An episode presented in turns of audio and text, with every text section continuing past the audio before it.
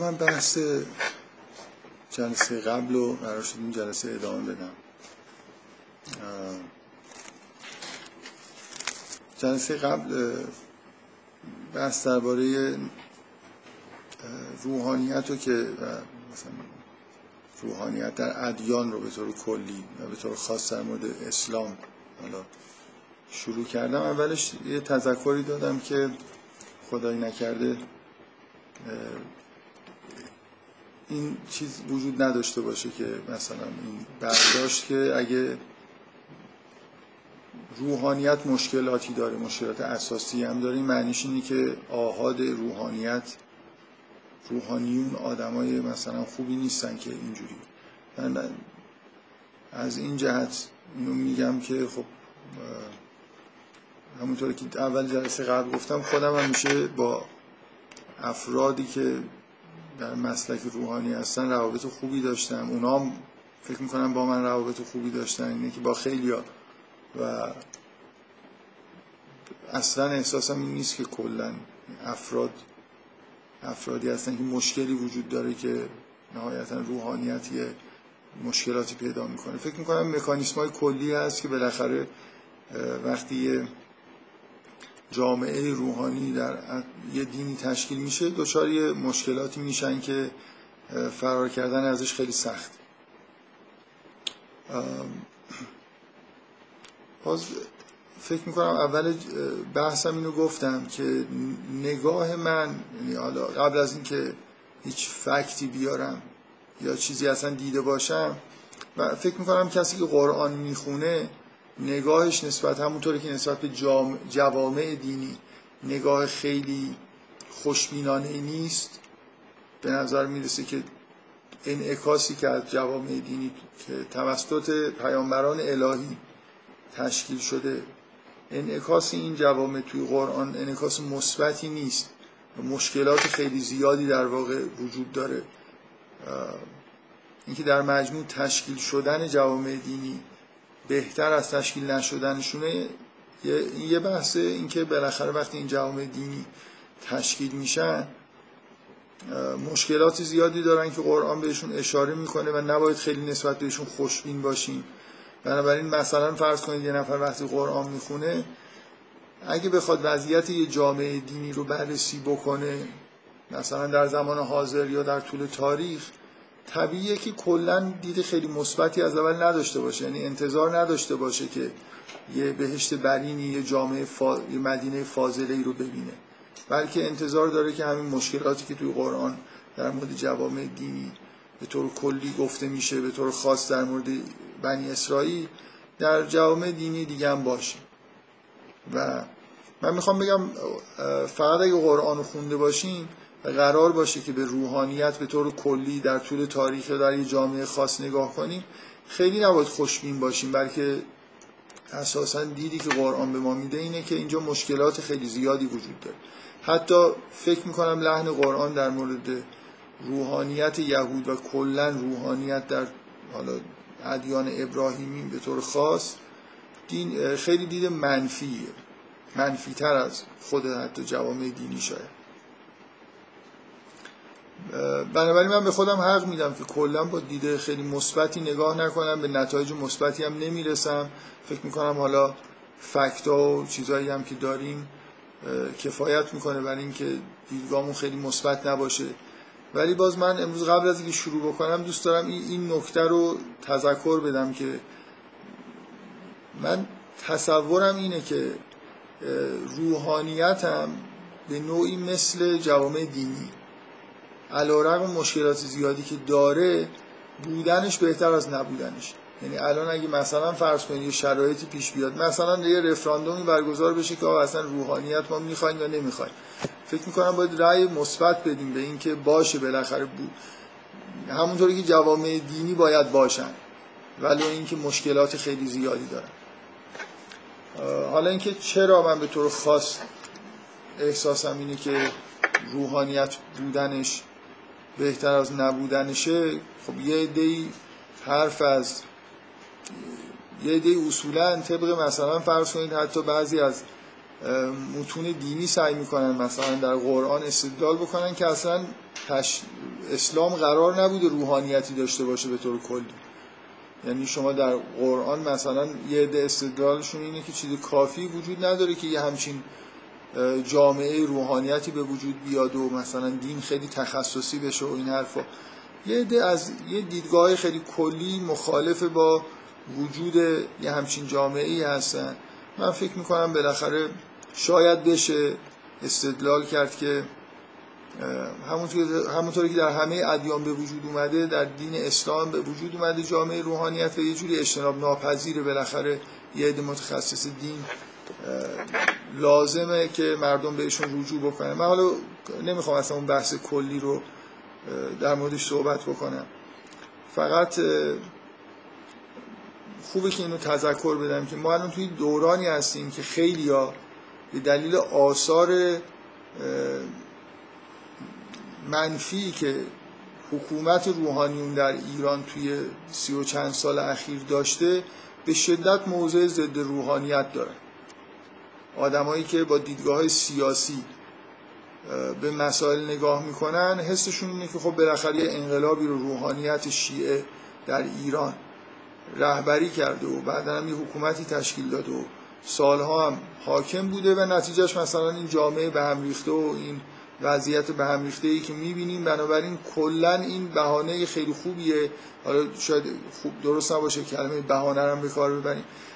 براشون دلیل خیلی خوبیه که روحانیت کار رو به اینجا رسونده و الان موقعیت خوبیه که اگه مثلا فرض کنید اوضاع سیاسی به هم خورد همراهش روحانیت رو هم یه جوری مثلا کلا به اصطلاح آمیانه زیرا بشه بزن. می‌خوام بالاخره یه انگیزه هایی جدای از انگیزه های بدبینی هایی جدای از مسائل دینی به دلایل مسائل جاری هم در حال حاضر نسبت به روحانیت وجود داره. که بعضی از این بدبینی ها به معنای واقعی من به یکی دو مورد اشاره می‌کنم. به معنای واقعی کلمه چیزن موجهن. یعنی من خودم هم شریکم در اینکه بعضی از رفتارهایی که از روحانیت بالاخره در طول سالهای اخیر دیده شده چندان دیدگاه مثبتی رو نسبت به روحانیت به وجود نمیاره. منتها زیراب زدن و کلا ریشه کردن و اینا فکر می‌کنم به دلایل واضحی از نظر من در مجموع آثار منفیش بیشتر از آثار مثبتش بعضیا ایده به وجود اومدن یه, یه چیزی اونایی که مخالف فکر می‌کنن که بالاخره دین احتیاج به روحانیت داره حرف از مثلا یه روحانیتی با یه تشکیلات و هیئت و ظاهر و باطن جدید می‌زنن. مثل چیز میمونه دیگه مثل اتفاقی که تا حدودی میشه گفت در مسیحیت در دوران اصلاح دین توسط لوتر به وجود اومد. یعنی یه جور روحانیت دیگه ای در مسیحیت متولد شد که دیگه وابسته به کلیسای روم و اینا نبودن و آداب جدیدی به وجود آوردن و یه تغییراتی بالاخره در دین مسیحیت ایجاد شد که از دیده یه ممکن مثبت باشه از دیده یه دم خیلی منفی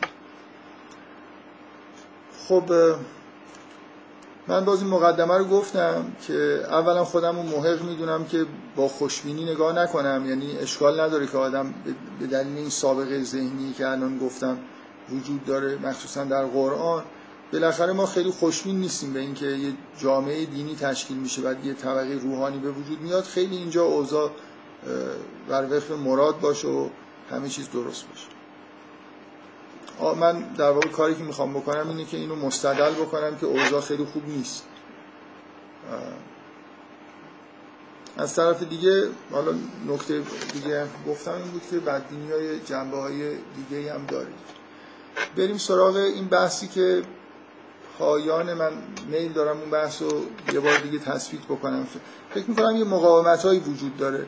وقتی آدم در مورد مسائل مربوط به روحانیت و کلا دین اظهار نظر می‌کنه مقاومت هایی وجود داره که یه حس عمومی وجود داره که اوضاع نباید بد باشه.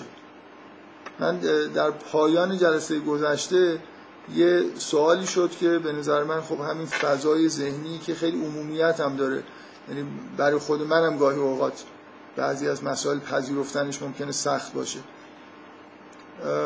یکی از مقاومت ها که ایشون انتهای جلسه قبل بیان کردن این بود که مثلا فرض کنید ما حرف از این داریم می‌زنیم که این ماجرای استفاده از وجوهاتی که مردم به دلایل دینی به روحانیت تحویل می‌دادن و میدن یه جور سوء استفاده است. از سوال اینه که خب الان اگه ما بریم در حوزه مثلا فرض کنید علمی قوم این بحث فقهی مربوط به این موضوع رو از متخصصین بپرسیم بالاخره این آدمایی با تقوایی توشون هستن. چطور ممکنه که یه همچین بحثی جا افتاده باشه یه همچین سوء استفاده که به نظر می‌رسه سوء استفاده بزرگیه مثل خوردن مثلا مال حرام و اینجور چیزاست. تو در حالی که این همه افراد با تقوا اونجا وجود دارن این مسئله جا افتاده باشه. بنابراین ما که نمی‌دونیم بحثا رو بهتر اینجوری قضاوت نکنیم. اونجا حتما یه پیچیدگی های فقهی وجود داره که بعضی ها بر اساس مثلا فرض کنید شواهدی یه همچین فتوایی دادن و دیگرانی هم بودن که تایید کردن و یه همچین سنتی به وجود اومد می‌دونید خیلی چیز دیگه یه جوری واقعا الان برای خود منم گاهگداری این مسئله است که اگه یه خطای واضحی یه انحراف واضحی مثلا ببینم خودم هم دچار تردید میشم که چطور ممکنه یه انحراف واضح بزرگ در عقاید یا در احکام به وجود اومده باشه. در حالی که آدمایی که اونجا نشستن و دارن بحث می‌کنن آدمایی با تقوا توشون زیادن. نکته اولی که فکر می‌کنم جلسه قبل روش تاکید کردم اینه که ببینید این وضعیت به وجود اومدن انحرافای بزرگ در همه ادیان هست و در همه اون ادیان هم روحانیت با تقوای وجود داشته. این حرفی که من دارم می‌زنم تاکید اینه که خب شواهد نشون میده که یه همچین انحرافایی به وجود میاد. ولی واقعا اگه بگم که تو ذهن من هیچ سوالی نیست که یعنی هیچ چجوری بگم؟ خودم برام خیلی ساده است که چجوری ممکنه اینو درک بکنم که چجوری یه عده آدم با تقوا میشینن و بعد به یه چیزهایی یه احکام یا یه انحرافایی در احکام یا انحرافایی در عقاید تن میدن. برای خود منم اینجوری نیست که خیلی این چیز ساده و واضحی باشه. فکر می‌کنم توجیه دارم که چجوری این اتفاق میفته و در همه جام افتاده. در حال نکته ای که من میگم اینه که این مقاومت رو واقعا بردارید از ذهنتون. یعنی اینجوری اگه بخواد هر کسی نگاه کنه واقعیت اینه که در سراسر دنیا ادیان توش تحریف های صورت گرفته همیشه هم روحانیت بوده. اگه این استدلال این همون استدلالیه که یه طلبه یهودی یا یه فرد مؤمن یهودی هم توسط این استدلال می‌تونه شک بکنه که انحرافایی که در دین یهود به وجود اومده چطور ممکنه؟ این همه روحانیون مثلا با تقوا وجود دارن. شک نکنید که روحانیت با تقوا در مسیحیت و در یهودیت مخصوصا در مسیحیت وجود داره. ولی توحید هم حتی دچار انحراف میشه و همچنان باقی میمونه. حالا من یه خورده در مورد بعضی از نکاتی که می‌فهمم که چجوری این تقوا با رایت شدن انحرافات جور در میاد جلسه قبل چیزایی گفتم حالا این جلسه هم این چیزایی میگم ولی اینطوری نیست که واقعا حسم این باشه که خیلی چیز بدیهی وجود داره. فکر می‌کنم که مثل یه مشکلیه که آدم باید فکر کنه و حل بکنه که چجوری این اتفاق میفته الان من می‌تونم اسم ببرم از روحانیونی که واقعا به تقواشون ایمان دارن ولی خیلی از این احکامی که ممکنه من از نظرم بدیهیه که حالت بدعت دارن یا غلطن رو همشون پذیرفتن و سهه می‌ذارن و یا حداقل مخالفت خاصی نمی‌کنن. البته هستن در بینشون آدمایی که مخالفت هم می‌کنن. آدمایی هستن که روحانیون تراز اولی هستن به دلیل مخالفت هایی که دارن گاهی از حوزه بیرون اومدن. البته خب مورد اتهام قرار گرفتن که مثلا فرض کنید یه جوری به عنوان مثال اگه یه نفر بیاد اصرار بکنه که نماز در پنج وقت باید خونده بشه و نمی‌دونم اذان باید گفته باشه و این حرفا و بعد از حوزه بیاد بیرون و خیلی روی این مسئله اصرار کنه به احتمال خیلی زیاد متهم میشه به اینکه گرایشی به اهل تسنن پیدا کرد. الان روحانیون تراز اولی واقعا وجود داشتن و دارن که متهمن به اینکه گرایش های مثلا تحت تاثیر اهل تسنن قرار گرفتن. برای اینکه حرفایی دارن می‌زنن که گرایش به اون داره. خب فکر می‌کنم یه عده افراد خیلی خیلی سنتی تیپ آدمایی مثل آقای خمینی و منتظری اینا رو هم چیز می‌کردن. اینا که حرف از وحدت بین شیعه و سنی می‌زدن هم متهم می‌کردن که اینا یه جوری دارن مثلا شیعه رو از بین می‌برن. من اسم نمی‌برم ولی یادم یکی از آیات به اصطلاح آیات ازام در زمان حضور در زمان جنگ مثلا حدود سال 64 این حدودات در یه سخنرانی که من شنیدم فریاد می‌زد که این مردم مواظب باشید که اینا می‌خوان اشهد ان علی ولی الله رو از ازام بردارن. حالا مثلا یک کسی یه چیزی گفته بود شاید یه جایی یه نفری آدمی گفته بود که برای وحدت خوبه که این مثلا از این چیزا صرف نظر بکنیم و حساسیت این بود که اینا دارن ما رو شیعه رو از بین می‌برن و اینا دارن مثلا سنی شدن و از این حرفا دیگه. بالاخره آدمای با تقوایی و اهل علمی بودن که نسبت به خیلی چیزا اعتراض کردن. من تقریبا هیچ چیزی نمیگم که توی اعتراضای موجود داخل خود حوزه علمی و قوم نباشه. چون من الان روی مسئله نماز تاکید کردم. این کاری که من کردم توی یه جلسه ای و جلسه قبل اینه که اتفاقا من واقعا این انگیزم همینه که سعی کنم یه چیز خیلی بدیهی پیدا بکنم که بعد شما این فضا تو ذهنتون شکسته بشه که اوضاع خیلی خوبه. یعنی مثلا من دیگه واقعا بدیهی تر از این نماز پنج وقت خوندن و اینا پیدا نکردم که هی اینو میگم. تا این بالاخره یه روحانیتی هست این متولی دینه و همه روحانیون هم قبول دارن و می‌دونن پیغمبر پنج وقت نماز میخونده امامان پنج وقت نماز میخوندن. الان مردم ما سه وقت نماز می‌خونن و تو این کشور سه وقت نماز از آن گفته میشه. دیگه از این واضحتر من چیزی پیدا نمی‌کنم. این میگم و اینکه روحانیت دست جمعی نمیان بگن آقا نه سنت این نیست سنت اونه. یا مثلا فرض کنید من من این دقیقا یادمه. یه یاد داشته اون موقعی که زمان جنگ بود و خب امام خمینی خیلی خیلی بی نهایت زیاد محبوبیت داشت. هنوزم در یه اون موقعی محبوبیت عام داشت. حالا یه خورده هی محبوبیت ها خاصتر میشن دیگه بالاخره. در اون زمانی که همه مثلا فرض کنید جوانان مذهبی و اینا کاملا نه فقط مقلد بودن مرید امام خمینی بودن یک دستورالعملی تحت عنوان توصیه های اخلاقی امام خمینی منتشر شده بود. توی یه کاغذا و مثلا چیزایی توی به بچه های رزمنده می‌دادن توی بازار و اینا مجانی یا غیر مجانی می‌دادن. من دقیقا یادم که اونجایی که از اولین بندها این بود که ایشون توصیه, توصیه اکید کرده بود که نماز رو در پنج وقت بخونید. و نه اینکه حالا بخواد خیلی این مسئله رو اینجوری که من میگم حادش بکنه ولی بالاخره بودن روحانیونی هستن و می‌دونن که خب بالاخره سنت اینه دیگه و توصیه می‌کنن که اینجوری نماز بخونید. منتها به نظر می‌رسه که مثلا این اذان نگفتن و اینکه سنتی بین مردم جا افتاده فراتر از اینه که با توصیه های اخلاقی حل بشه. حالا به هر من مثالایی که می‌زنم مثل نماز مثل این مسئله استفاده کردن از وجوهات دینی تو مصارف شخصی یا حالا نیمه شخصی.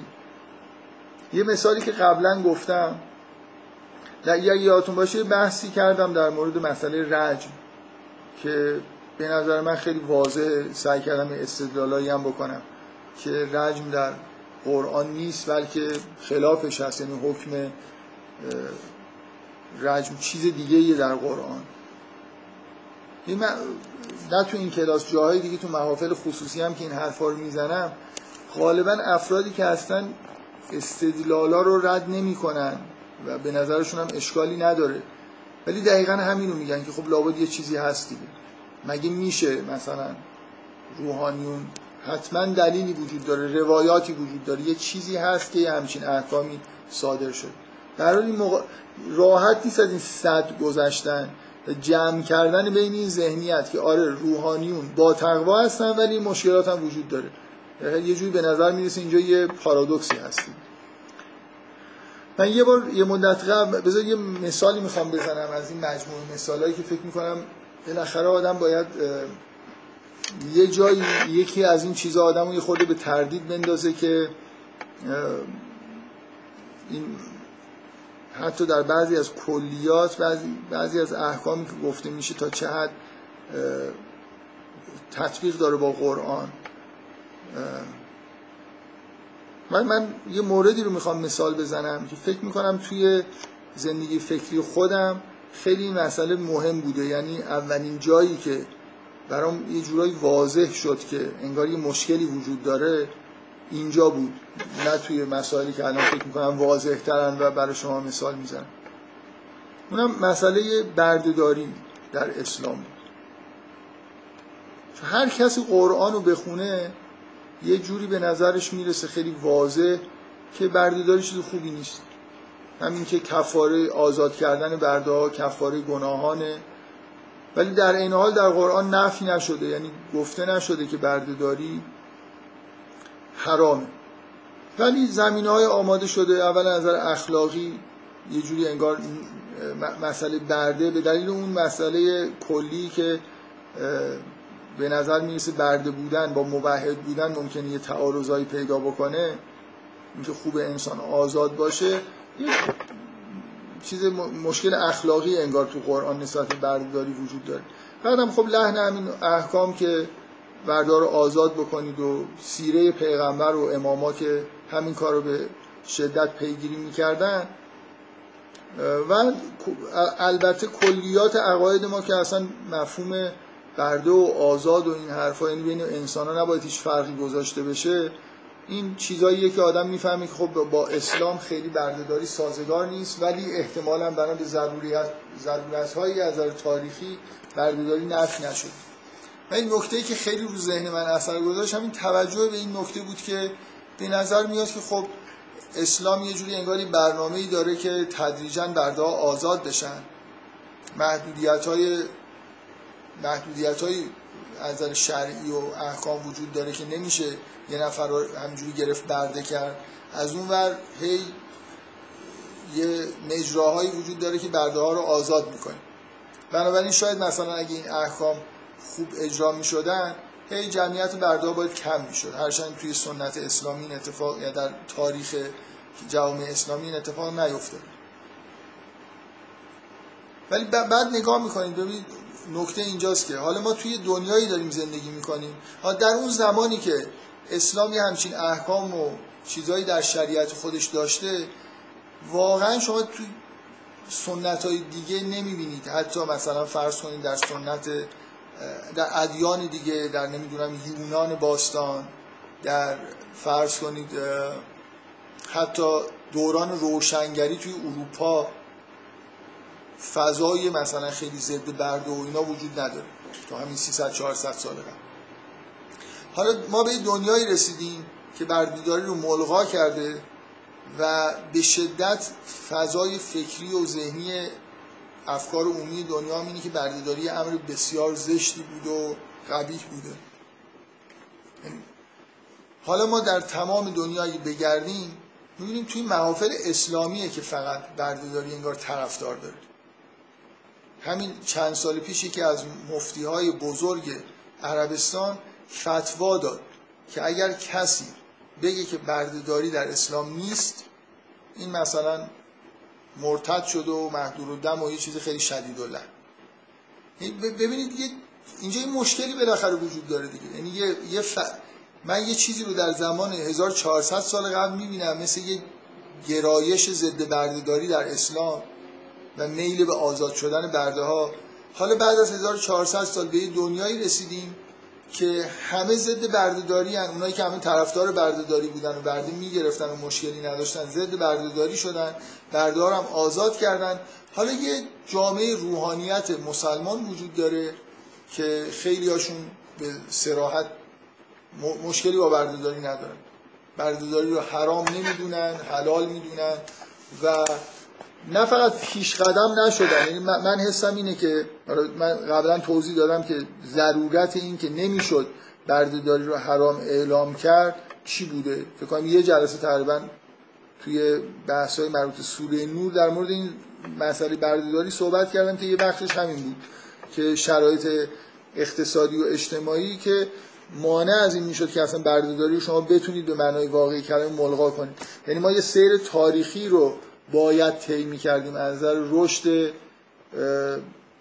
اقتصادی و اجتماعی تو جامعه بشری که بتونیم به مثلا یه جامعه‌ای برسیم که توش به جای بردهداری کارگری وجود داشته باشه. یعنی یه جور قرارداد کاری متفاوتی حاکم بشه. یعنی شما قبل انقلاب صنعتیه که در واقع این زمینه رو فراهم می‌کنه و بعدا هم برده ها واقعا تحت این فضای جدید اقتصادی که به وجود میاد و امکان ملغا شدن بردهداری هست اینه که باعث میشه ایده های ضد بردهداری به وجود بیاد و بردهداری ملغا بشه. حالا بنابراین دلایل شما یه لحظه حالا من اگه اون حرفا رو نشنیدید یا آشنا نیستید با این چیزا یه لحظه تو ذهنتون بذارید که واقعا ضرورت قطعی وجود داشته که نمی‌شده حکم حرمت بردهداری داد. اگه روحانیون دینشناسایی که جانشینان پیامبر هستن و به نوعی توی جامعه دارن نمایندگی می‌کنن و قرار مردم دینشون رو از اینا بگیرن و بپرسن اینا قدرت تشخیص اینو داشتن و میفهمیدن که بردهداری چیز خوبی نیست. و لحظه ای اگه در تاریخ احساس می‌کردن که حالا میشه دیگه برده نداشت. شاید درستش این بود که یه نفر مثلا چند صد سال قبل که از علما رسما فتوا بده که از این به بعد دیگه برده نگیرید من این چیزی که دوست دارم هی نقل بکنم میگن که روایتی از چون در کتب اهل سنت هم اومده که خلیفه دوم بعد از اینکه از جنگ ایران برگشت و اسرای زیادی رو آورد اعلام کرد بالای منبر که از این به بعد برده عرب نباید داشته باشید یه جوری حرام کرد برده عرب داشتن. گفت شما من برای شما برده عجم به اندازه کافی آوردم. یه روزی حالا یکی از علما خوب بود که تشخیص بده که اصلا می‌تونیم دیگه برده نداشته باشیم به اندازه کافی. شرایط اقتصادی اجتماعی یه جوری شده که میشه برده ها کلا آزاد باشن آسیبی هم به چیزی نمی‌رسه. اینجا این نکته وجود داره دیگه به هر حال توی اینکه الان مسئله عدم حرمت بردهداری در اسلام تبدیل به نقطه ضعف شده. به جای اینکه تاریخ به جای اینکه احکام شریعت مایه مباهات ما باشه که یکی از اولین مثلا مکاتب فکری بشر هستیم که نسبت به بردهداری موضع موضع منفی گرفتیم و سعی کردیم که برده آزاد بشن خلاصه به اینجا رسیده. کی ممکنه اینجا بتونه جلوی همچین مشکلاتی رو بگیره؟ خب قطعا یه روحانیتی که دین و عمیق می‌فهمه مقاصد شارع رو درک می‌کنه و دنیا رو خوب می‌فهمه. من دقیقا احساسم اینه که روحانیت اسلام مثل روحانیت تقریبا همه ادیان نه مقاصد شارع رو خوب می‌فهمه و نه دنیا رو خوب می‌فهمه. یعنی مشکل, مشکل اینه که در اکثر موارد فلسفه احکام رو نمی‌فهمن و خودشون رو موظف هم نمی‌دونن که بفهمن. در حالی که فکر می‌کنم وقتی می‌خواید تطبیق بدید احکام تو شرایط جدید خیلی مهمه که درک عمیقی داشته باشید از احکام. نه فقط اینکه بدونید که نمی‌دونم این مسئله اگه اینجوری شد بنا به فلان روایت میشه نتیجه گرفت که باید اینجوری کرد و این حرفا. خوبه که نماز و روزه و نمی‌دونم خمس و زکات و همه احکامی که در شریعت اومده رو عمیق درک بکنیم که چرا وضع شدن چرا اینجوری این محدودیت ها چرا گذاشته شده و الی آخر. هرچی بهتر بفهمیم بعدا توی شرایط جدید بهتر می‌تونیم اجتهاد بکنیم. ولی کلا شیوه اجتهاد در فقه ما و در فقه سایر ادیان از طریق درک فلسفه احکام نبوده و نیست. بلکه کاملا مخالفن. نتیجهش این میشه وقتی عمیق نفهمید و مهمتر از اون دنیا رو خوب نفهمید یعنی اصلا این فضای ذهنی روحانیت اینجوری نبوده و نیست که خیلی عمیق مثلا فرض کنید لازم بدونن که مناسبات جدید اقتصادی توی دنیا رو بفهمن. الان در دنیا بحث از اینه که ما چند قرن قبل وارد یه دورانی شدیم که دوران مدرن بوده. اینقدر مسئله مهمه که میگن یه دوران جدیده. مسئله فقط این نیست که یه تغییرات اقتصادی یا تو مناسبات اجتماعی یه تغییراتی ایجاد شده. جهان اصلا وارد انگار مرحله جدیدی شده که این شامل مناسبات اقتصادی اجتماعی همه چیز میشه. حتی روی خانواده هم می‌بینید تاثیر خودشو گذاشته. حالا چند هست که از همه جا در محافل روشنفکری دنیا حرف از اینه که از این دنیای مدرن هم گذر کردیم وارد یه مرحله جدید تحت عنوان پست مدرن شدیم. روحانیت خودشو ملزم می‌دونه که بفهمه دنیای پست مدرن چیه مختزیاتش چیه. اصلا خودشو ملزم به همچین چیزی نمی‌دونه و الان هم نمی‌دونن.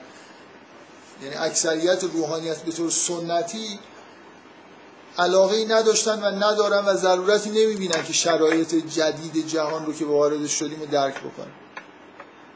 و همونطور در حد همون که یه سری کتابایی هست که ازش میشه یه چیزایی استنتاج کرد. من مثال بردهداری رو که می‌زنم به نظر من یه مثال واضحیه که خیلی خیلی اهمیت داشت که روحانیون شرایط دنیا رو درک بکنن. بفهمن تو دنیا چه خبره. اوضاع جدیدی به وجود اومده یا نه؟ مثلا تو همون شرایط قبل هستیم. ببینید اگه روحانیون حالا بغیر از اون حفظ بعضی از مثلا فرض کنید احادیث و نمی‌دونم حالا احکامی که در سنت اومده غیر از اون وظیفه خودشون می‌دونن و باید بدونن و ادعای اینو حداقل دارن که وظیفه اجتهاد دارن. یعنی در مقابل سوالای جدید باید پاسخ داشته باشن برای مردم. سوالای جدید یعنی مثلا فرض کنید قراردادهای جدید اقتصادی به وجود میاد که قبلا نبوده. اینا حلالن حرامن. چه می‌دونم.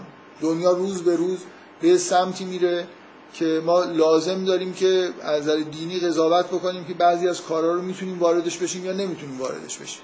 قرار روحانیون ادعا دارن که به از حفظ سنت یه وظیفه اساسی دارن. اونم اجتهاده. یعنی بتونن در مورد مسائل جدید حکم بدن. شما فکر نمی کنید که حکم دادن در مورد مسائل جدید مهمترین بخشش یا حداقل همپای بخش دوم مهمترین بخش به نظر من اینه که صورت مسئله ها رو خوب بفهمیم.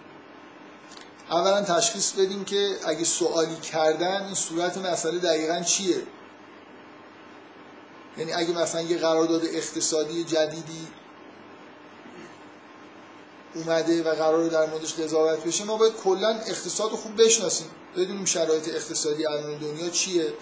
ممکنه بعضی از این قراردادهایی که مثلا الان هست کاملا قراردادهای بدی باشن. ولی یه روحانی بتونه تشخیص بده که اجتناب نمیشه کرد از در حال حاضر از یه همچین کاری. مثلا نهایتش بتونه فرمش رو یه خورده عوض بکنه. یعنی می‌خوام بگم در اجتهاد کردن اینکه بفهمیم در چه وضعیتی توی دنیا هستیم. صورت مسئله چیه؟ چی رو باید حل کنیم؟ چه ابزارهایی برای حل داریم؟ اگه مثلا فرض کنید این موضوع اقتصادی رو نپذیرفتیم بگیم این قرارداد حرامه خب یه سری این قرارداد به دلیلی به وجود اومده توی فضای اقتصادی.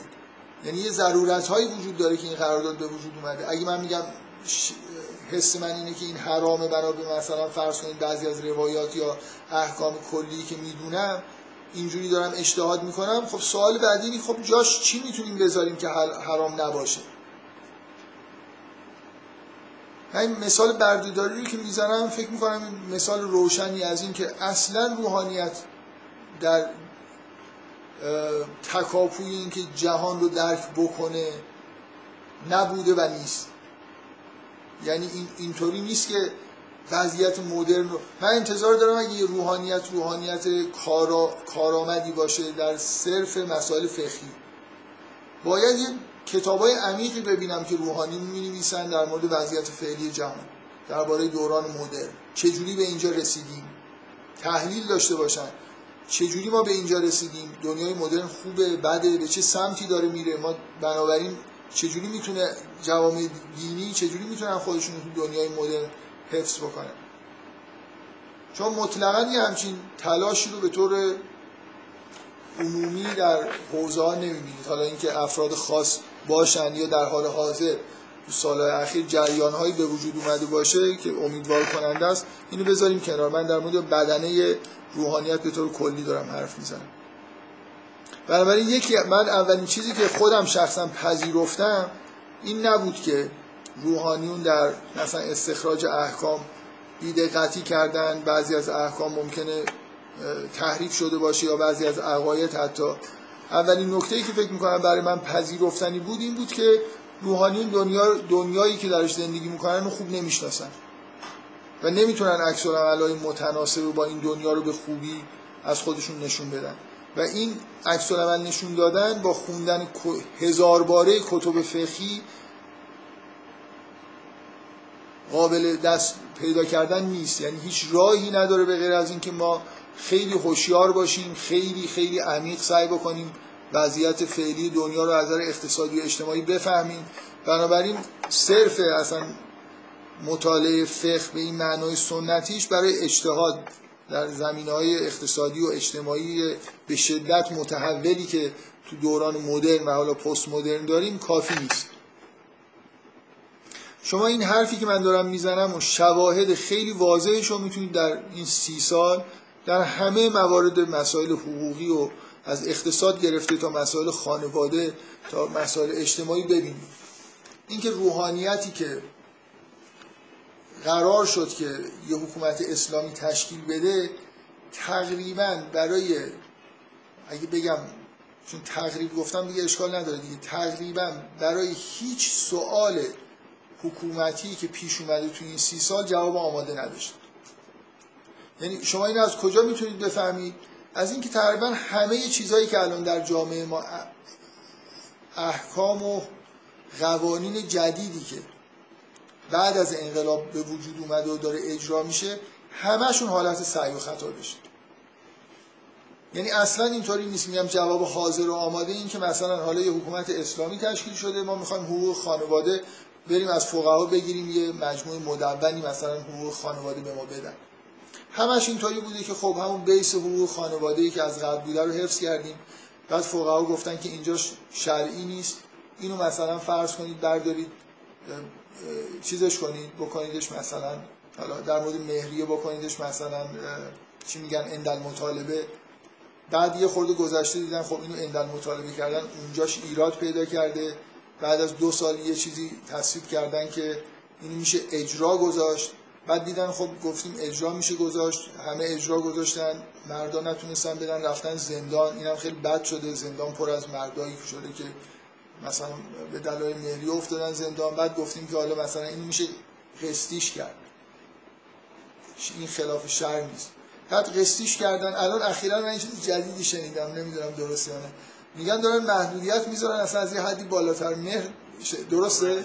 بله. آره یعنی ببینید این سعی و خطا نشون میده که آمادگی وجود نداره دیگه. یعنی ما نمی‌دونیم تو این جامعه چه خبره چه جوری باید عمل بکنیم. یه چیزایی تو اون کتابا نوشته ولی اینطوری نیست که من الان بدونم که اگه مهر و اندل مطالعه بکنم چه اتفاقایی انگار میفته آیا صلاح هست؟ یعنی اگه فقه مدون آماده ای وجود داشت که قابل اجرا بود توی مثلا فضای اجتماعی ایران یا حالا هر جای دیگه دنیا این سعی و خطا نباید اتفاق میافتاد. من باید مثلا یه قانون مدون جدیدی رو یه دفعه داشتم و می‌دادم.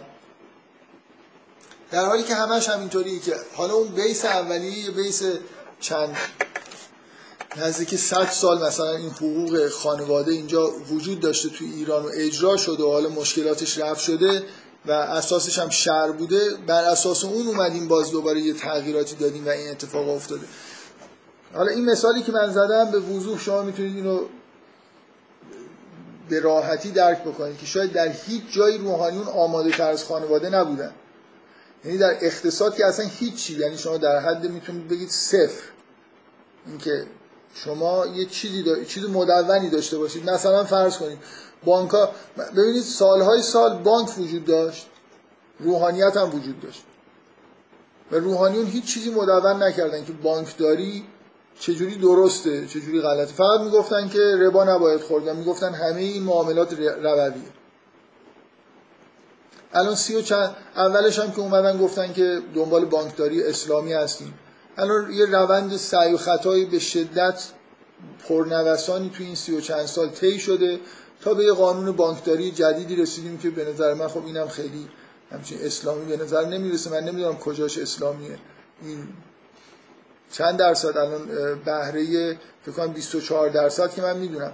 بالاتر هم انشالله اگه خوب تحقیق بکنیم شاید تا 30 درصد. بانک مثلا بهره 24 درصد می‌گیره. من من خیلی چیز نیستم که حالا بگم که این ربا هست یا نیست. می‌گفتن رباست ولی خب باقی مون دیگه. یه چیزی درست کردن میگن که یه مثلا این سودایی که به چیز میدن به این سپرده ها میدن آخر سال یه محاسبه انجام میشه که میگن اگه بیشتر بانک سود برده باشه سود اضافه هم میده. می‌خوان شبیهش بکنن به مسئله مزاربه مزاربه اینه که من پول خودم رو در اختیار یکی بذارم یه معامله مشروعیه. اون میره کار می‌کنه با پول من و بعد سودش مثلا نصف میشه یا طبقه قراری تقسیم میشه. می‌خوام بگن که این بهره ثابت نیست. چون ثابت که باشه میگن میگن فرقش اینه دیگه. بهره اگه من از اول پولمو بدم آخرش بگم باید فلان قد به من تحویل بدی این رباست. ولی اگه طرف کار می‌کنه و یه چیزی به دست میاره و بعدا اون اصل مال به من برمیگردونه. سودش هم تقسیم میشه این ربا نیست. می‌خوان یه جوری این مسئله خب می‌بینید که سودای جورای ثابته دیگه. بالاخره این همه تبلیغات تلویزیونی میگن بیارید بذارید. 24 درصد مثلا سود داره. 17 درصد مثلا 19 درصد سود داره. روز شماره هی تبلیغات اینجوری می‌بینید. بانک مرکزی هم تضمین می‌کنه که این سودا پرداخت بشه. ولی باز اون آخرش میگن گاهی یه سودای اضافه هم میدن. میگن این مثل اون چیز دیگه. ما رفتیم حساب کردیم دیدیم بیشتر از از پولی که شما خوابوندید مردم خوابوندن بیشتر از 19 درصد سود بردیم.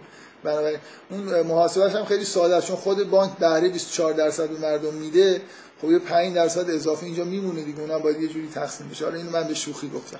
و مسائل خود پیچیده تر از این چون نرخ بهره کم و زیاد داریم دیگه. بعضیاشو بانک کمتر از اون 19 درصد داریم در هر حال من میگم وضع این سی سال بعد از انقلاب و سی و چند سال بعد از انقلاب رو نگاه کنیم و ببینید که فقه موجود در کتاب های فقهی کارایی نداشته تو جامعه نسبتا عقب افتاده و غیر مدرن ایران. اگه مثلا شما یه بار بخواید برید توی کشوری که مناسبات اقتصادی و اجتماعیش خیلی پیشرفته تره و مدرن تر از ایرانه قطعا مشکلات بیشتره. و این خب کارایی روحانیت رو زیر سوال می‌بره. من در مورد در بعضی از موارد مثلا عدم کاراییه ولی در بعضی از موارد مثل بردهداری این آگاه نبودن از فضای کلی دنیا به نظر من به دین اصلا آسیب میرسونه. یعنی باعث میشه که به اصطلاح خود فقها باعث چی میشه؟ تح...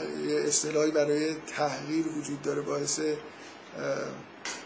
وهن وهن دیانت در مثلا اسلام در دنیا میشه. اینکه یه روحانی وهابی فتوا میده که کسی با بردهداری مخالف باشه مثلا مرتد و باید یه بلای سرش آورد خب واقعا فاجعه است دیگه نمی‌دونم.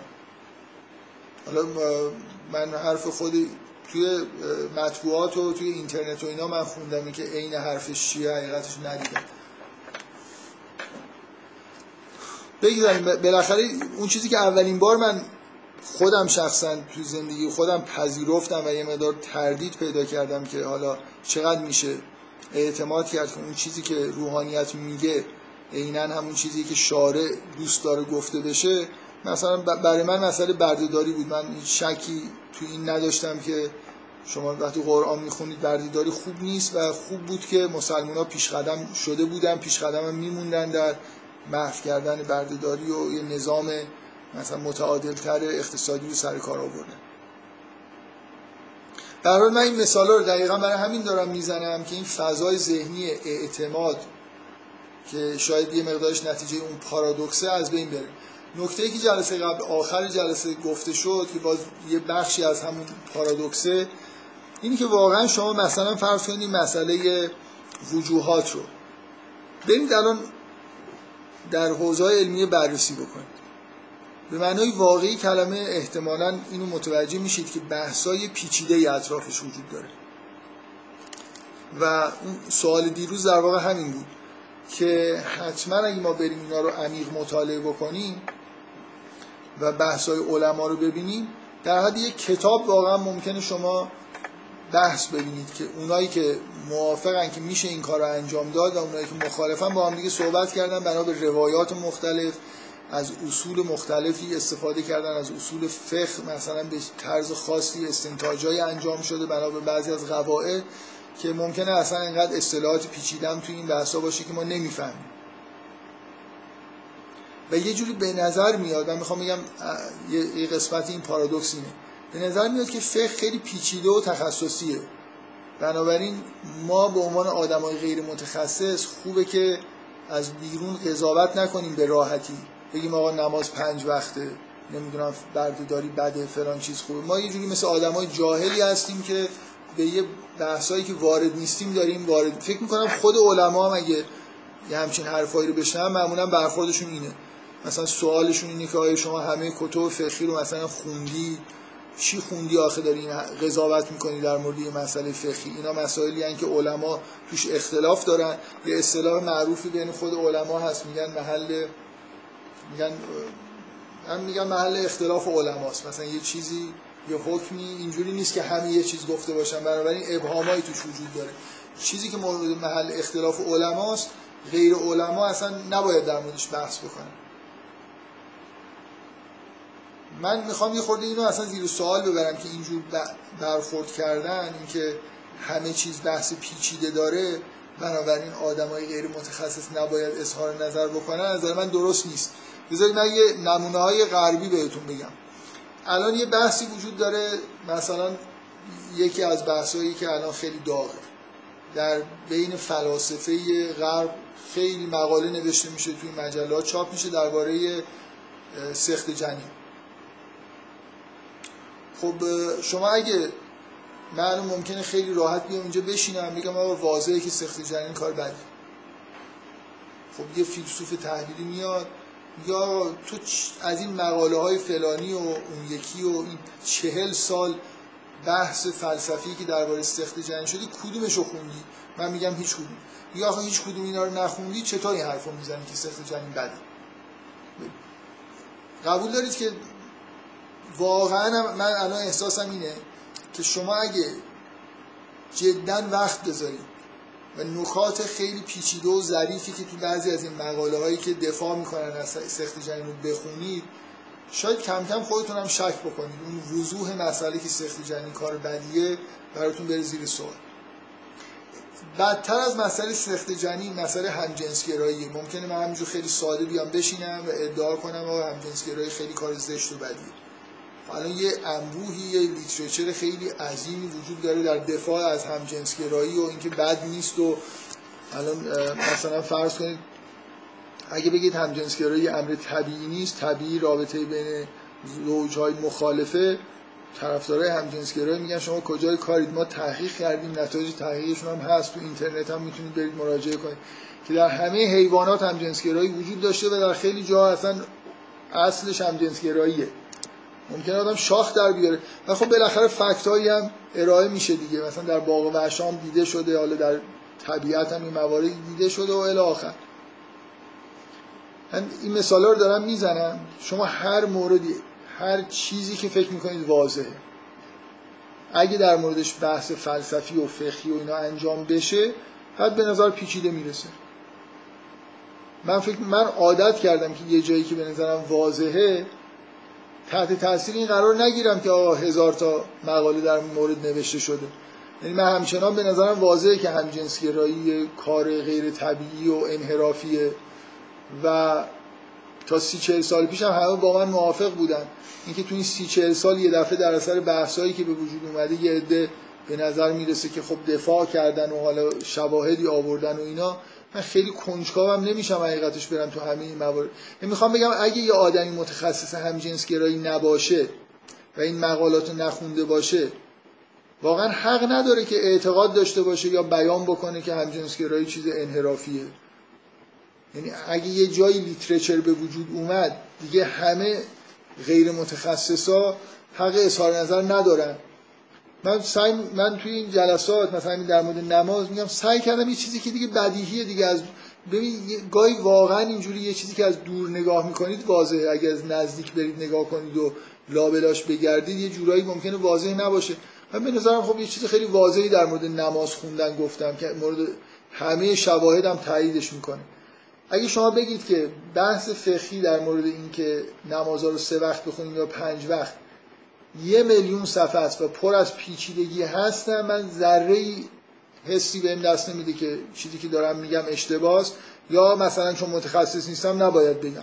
فکر می‌کنم این چیز خیلی واضحی رو دارم میگم. همین حسم در مورد مسئله وجوهات هم همینه.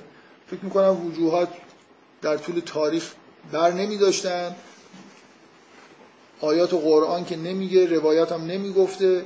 حالا از این جای همون بلوایی که اولش وقتی یه نفر همچین فتوایی داد ایجاد شد نشون میده که خب خلاف عرف اون دوران بوده.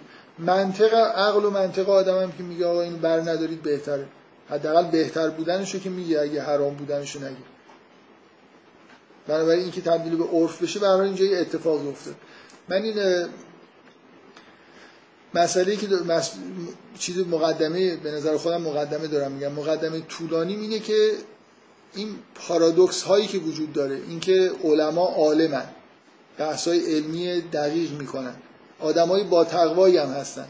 پس چطور ممکنه انحرافایی به وجود بیاد؟ انحرافای خیلی واضح بزرگ که حتی ما که غیر متخصص هستیم بتونیم ببینیم و قضاوت بکنیم.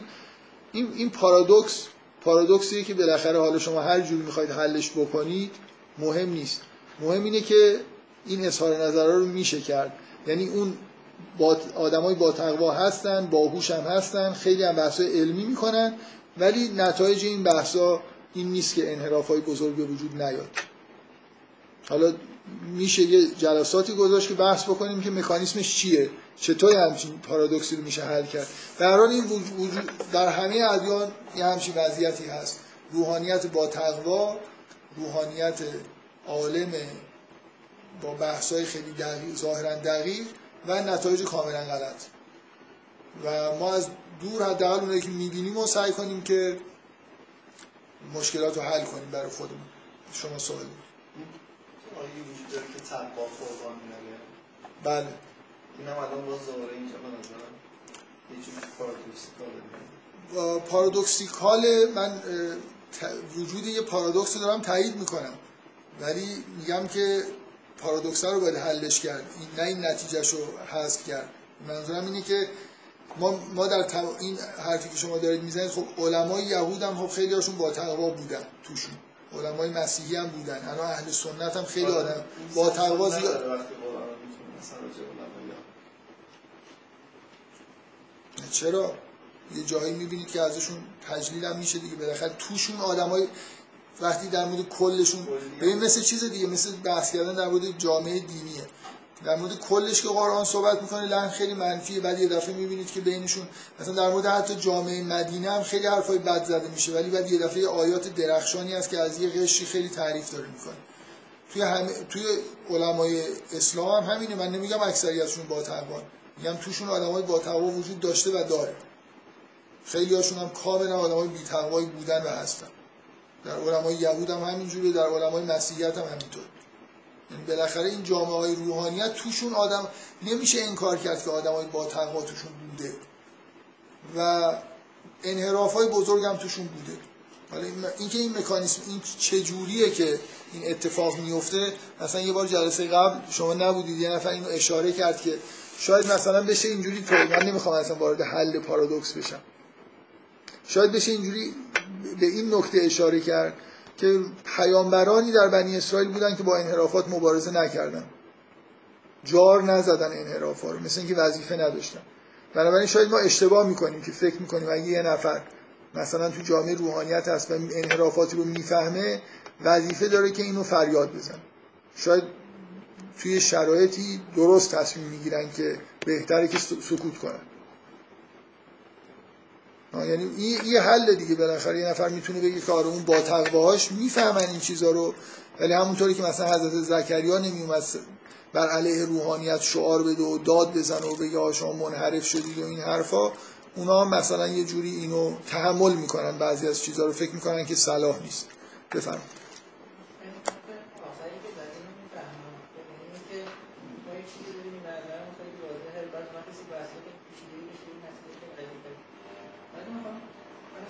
واسه خودم به ذات جمله شستاویسی در بیارم ولی من خود جمله خیلی زیر سوال اونم که هر موقع من یه چیزی دیدم که باعث به ساده یه جا رو مشکل می‌داد اگه یه بحثی شد تا یه جا ایده ای دارم من اینو نپذیرم نه. وجود چجور تبدیل به جمله بود؟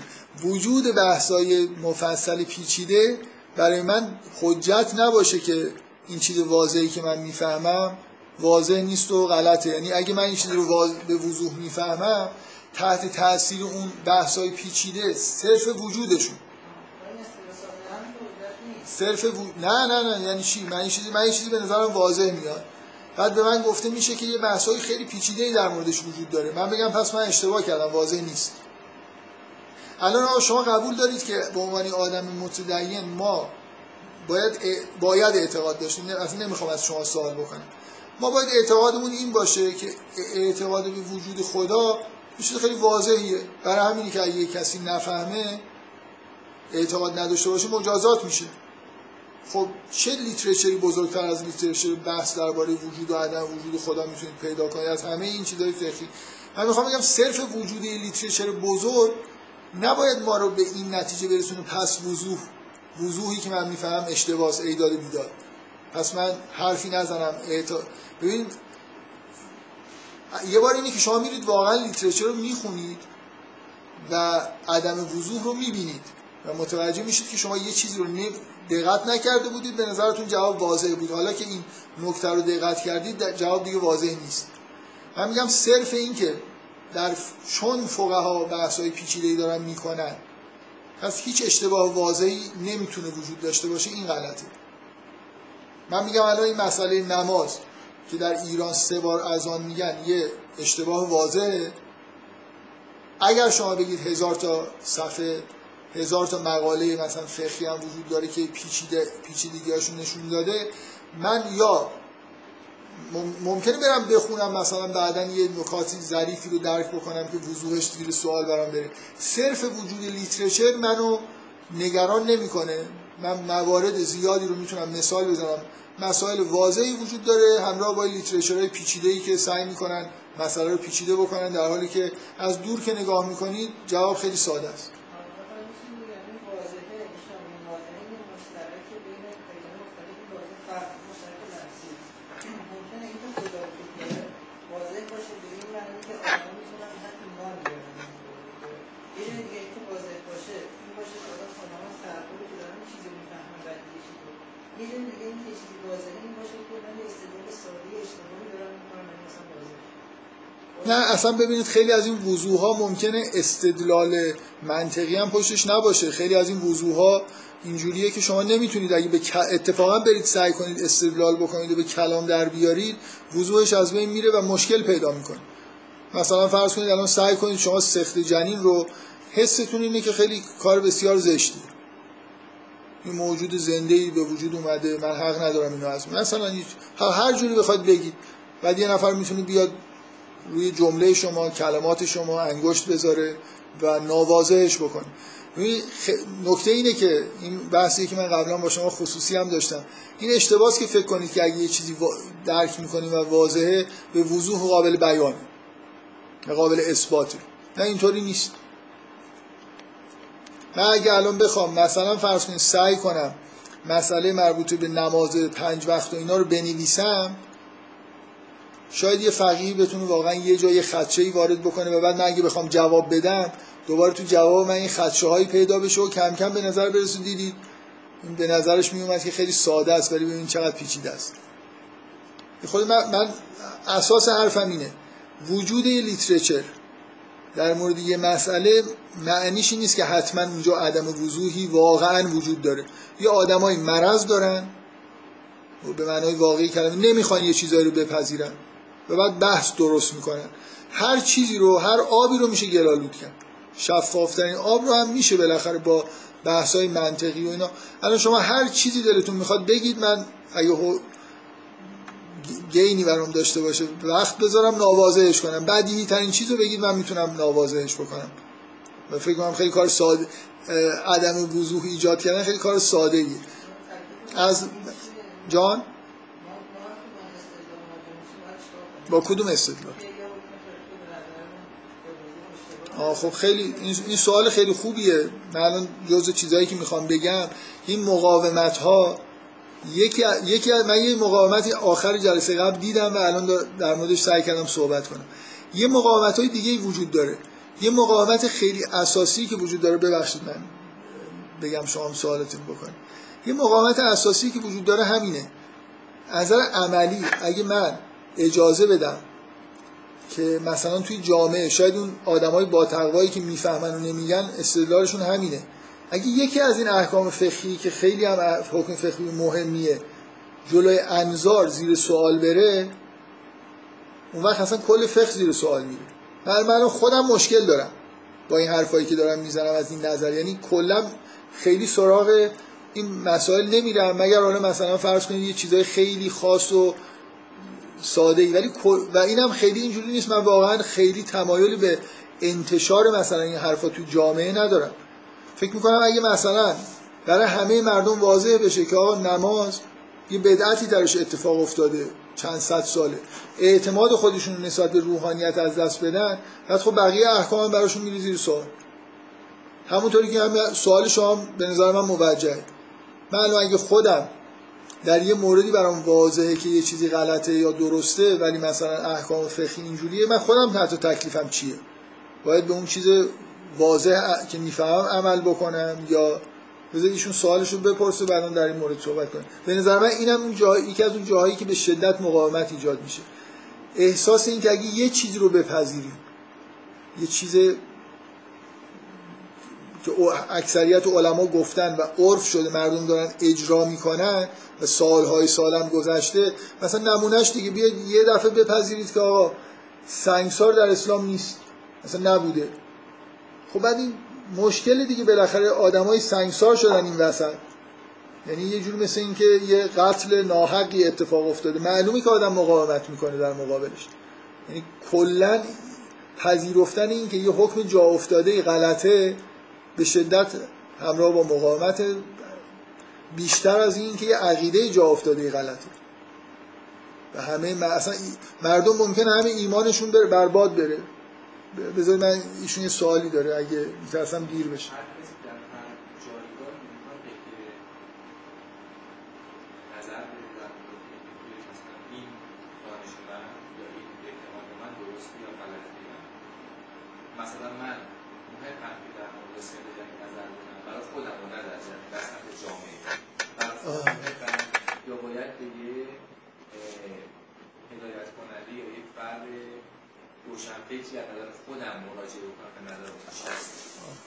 خب این سوال ببینید هیت های تخصصی وجود داره. مثلا فرض کنید من به خودم اجازه نمیدم در مورد مثلا فرض یه جاهایی از ریاضیات که بلد نیستم نظر بدم.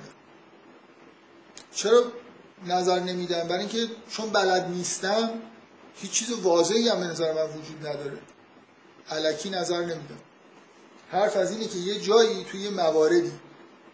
من دار- دارم حرف فرضی می‌زنم. ممکنه الان شما بگید آقا برای من سخت جنین مسئله واضحی نیست درست و غلط بودنش. یا مثلا یکی بگه آقا قتل برای من واضح نیست که چیز بدیه. اگه واضح نیست که هیچی من حرف از این می‌زنم که یه جایی شما در حیطه بینش و علمتون هست. یه چیزی رو انگار دارید می‌بینید. به زندگی روزمره خودتون مربوطه و حس می‌کنید که این صد درصد اینجوریه. مم. من از جهلم باشه. کنم می‌دونم که این قضیه رو بهش احاطه دارم. آره اشکال نداره. من نمیگم که این چون اون چیزی که شما میگین هرچی عمیق‌تر بشین شاید خودمون هم بگیم که شاید سمت این درست باشه. این هرچی به عمیق‌تر بشیم بر خودمون هم این حکم میاد که شاید درسته. میگم این به خاطر به دست آوردن علمه که این شک به ما رخ میده یا نه. به نظر من خیلی جاها نه. بعضی جاها هم آره.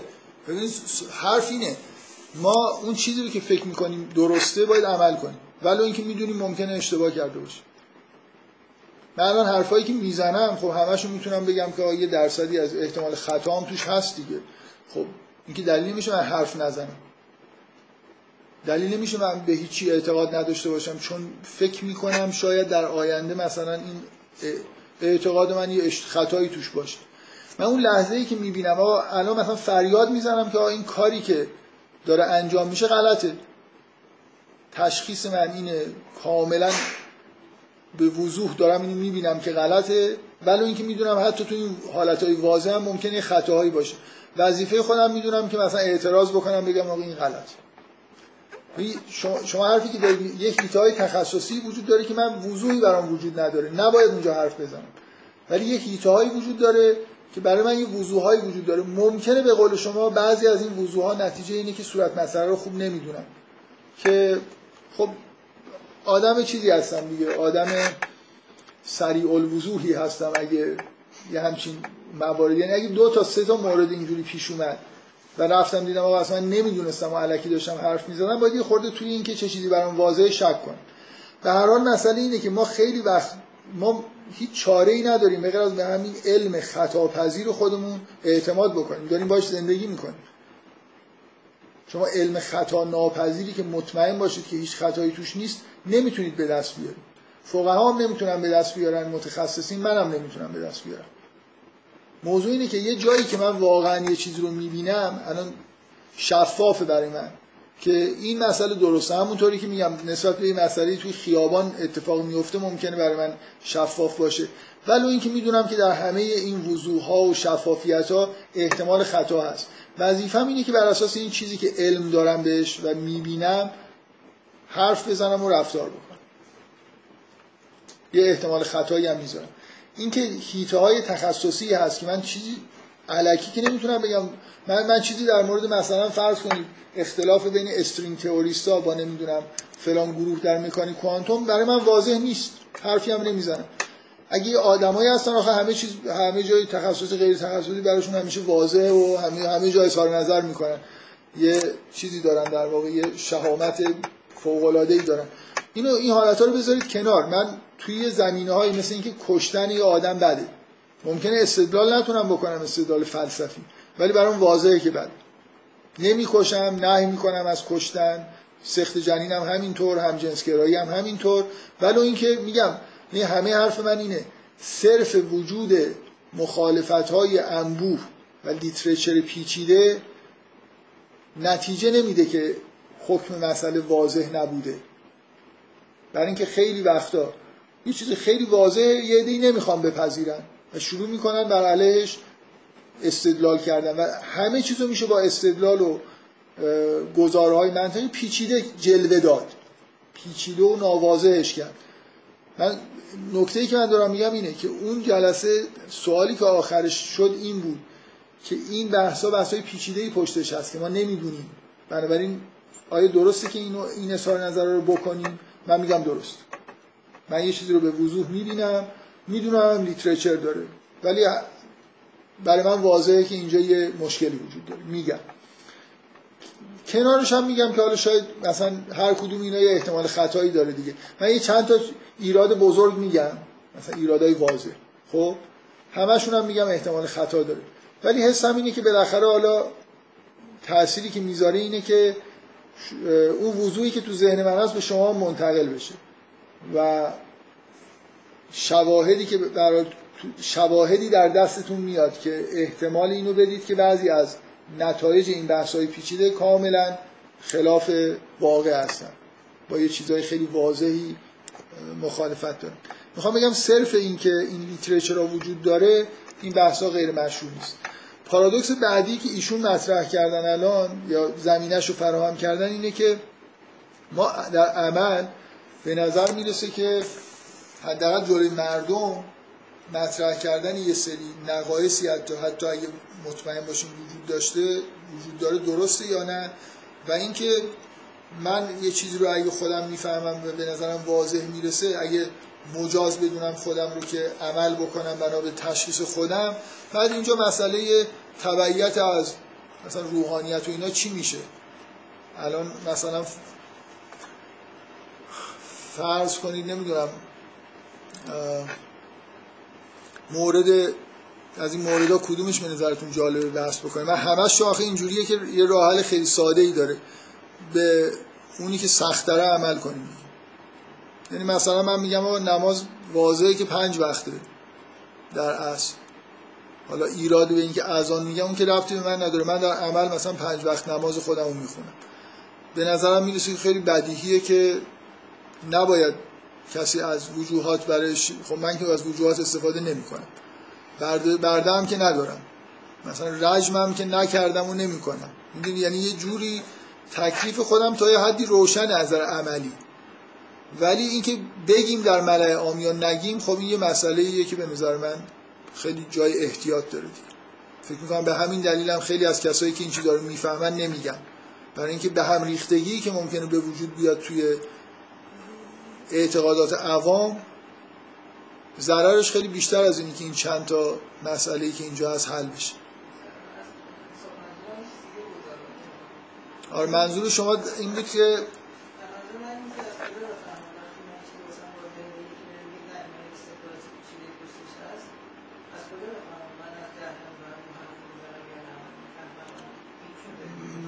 من من فکر می‌کنم که یا باید برید این استدلالای پیچیده رو ببینید یا هم این که به همین چیزی که می‌فهمید. این سوال شما اینقدر کلیه همیشه در شما سوالتون اینه با علم خودم چیکار کنم؟ دیگه با چیزی که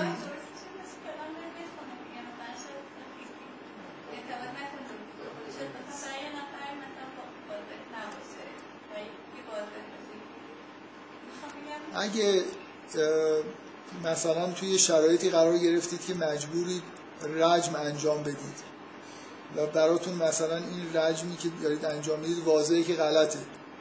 و بهتون گفتن اگه نکنید مثلا شما رو می‌کشید حالا برید بخونید ببینید شاید یه شواهدی پیدا کردید که می‌تونید رجمه رو انجام بدید و کشته نشید. نمی‌دونم.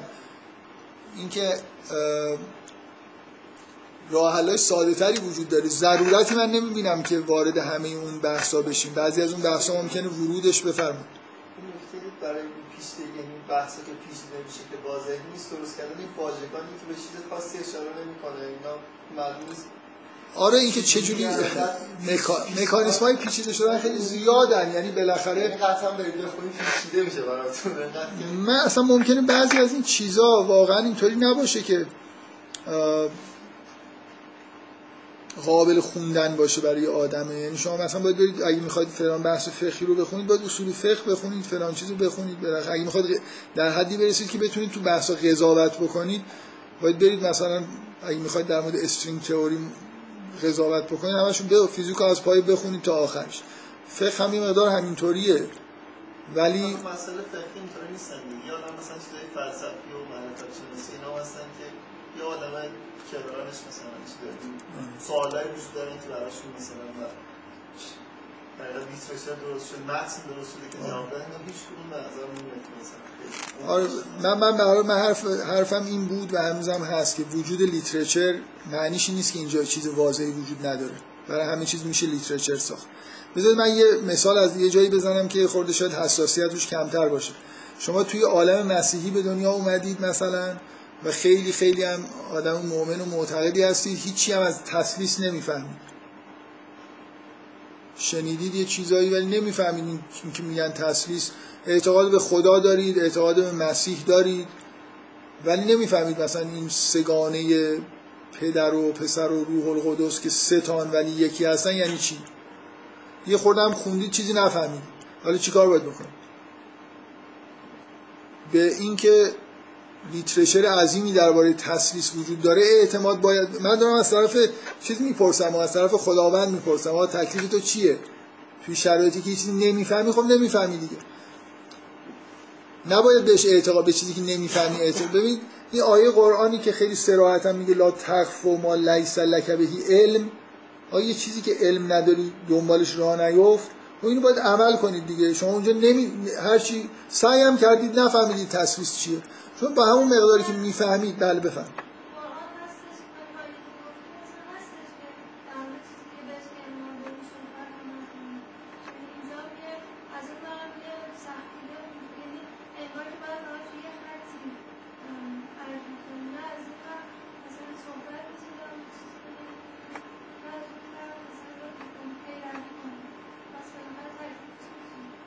نه اولا صبح مثلا فرض کنید این آدمی که به تسلیس اعتقاد داره یا نداره این آدمی که نفهمیده من نمیگم بره صحبت بکنه بگه که اگه نمی‌دونه که تسلیس خوبه یا بده. اگه به این بینش رسید که این چیز مزخرفیه خب بره بگه. ولی تا, تا اون حدی که نمی‌فهمه من میگم که نباید پیروی بکنه. نباید هی مثلا فرض کنید ابراز اعتقاد بکنه و بر اساس اون اعتقادی کارایی بکنه. خب نفهمیده دیگه علم نداره. اگه نسبت به یه چیزی علم نداره مثل تسلیس نمی‌دونه درسته یا غلطه. ایمان هم پیدا نکرده نسبت بهش. خب خوبه همینجوری اون چیزایی که می‌فهمه و می‌بینه رو به همون چیزا ایمان داره دیگه. لازم نیست بره سخنرانی بکنه ولی می‌تونه بره سوال کنه تحقیق بکنه. ولی اگه توی زمینه ای واقعا یه آدمی به این نتیجه هم رسید که این تصویر چیز بیخودیه مخالف از این معنی نداره. خب می‌تونه در موردش اگه وضوحش اینه که می‌فهمه که بی معنیه. یه بار اینه که معنیشو نمی‌فهمه. شاید معنی داره شاید معنی نداره. یه بار به این علم می‌رسه که آقا این اصلا چیز غلطیه. خب می‌تونه در موردش حرف بزنه. من اگه مثلا فرض کنید در مورد خودم میگم اگه در مورد این پنج وقت نماز صحبت می‌کنم از خودم علم دارم دارم صحبت می‌کنم. و ضرورتی نمی‌بینم که اگه بحثایی هم وجود داره برم ببینم. یعنی مثل اینه که من یه استدلال ساده ای برای درستی یه چیزی دارم. که کاملا برام واضحه. این استدلال خودم حق دارم بگم. خب؟ و لازم نیست که برم اگه کسایی مثلا بگن آقا هزار نفر خلاف این استدلال کردن. لازم نمی‌بینم. می‌تونم ببینید شما یه حکم ریاضی رو با یه روشی اثبات کردید.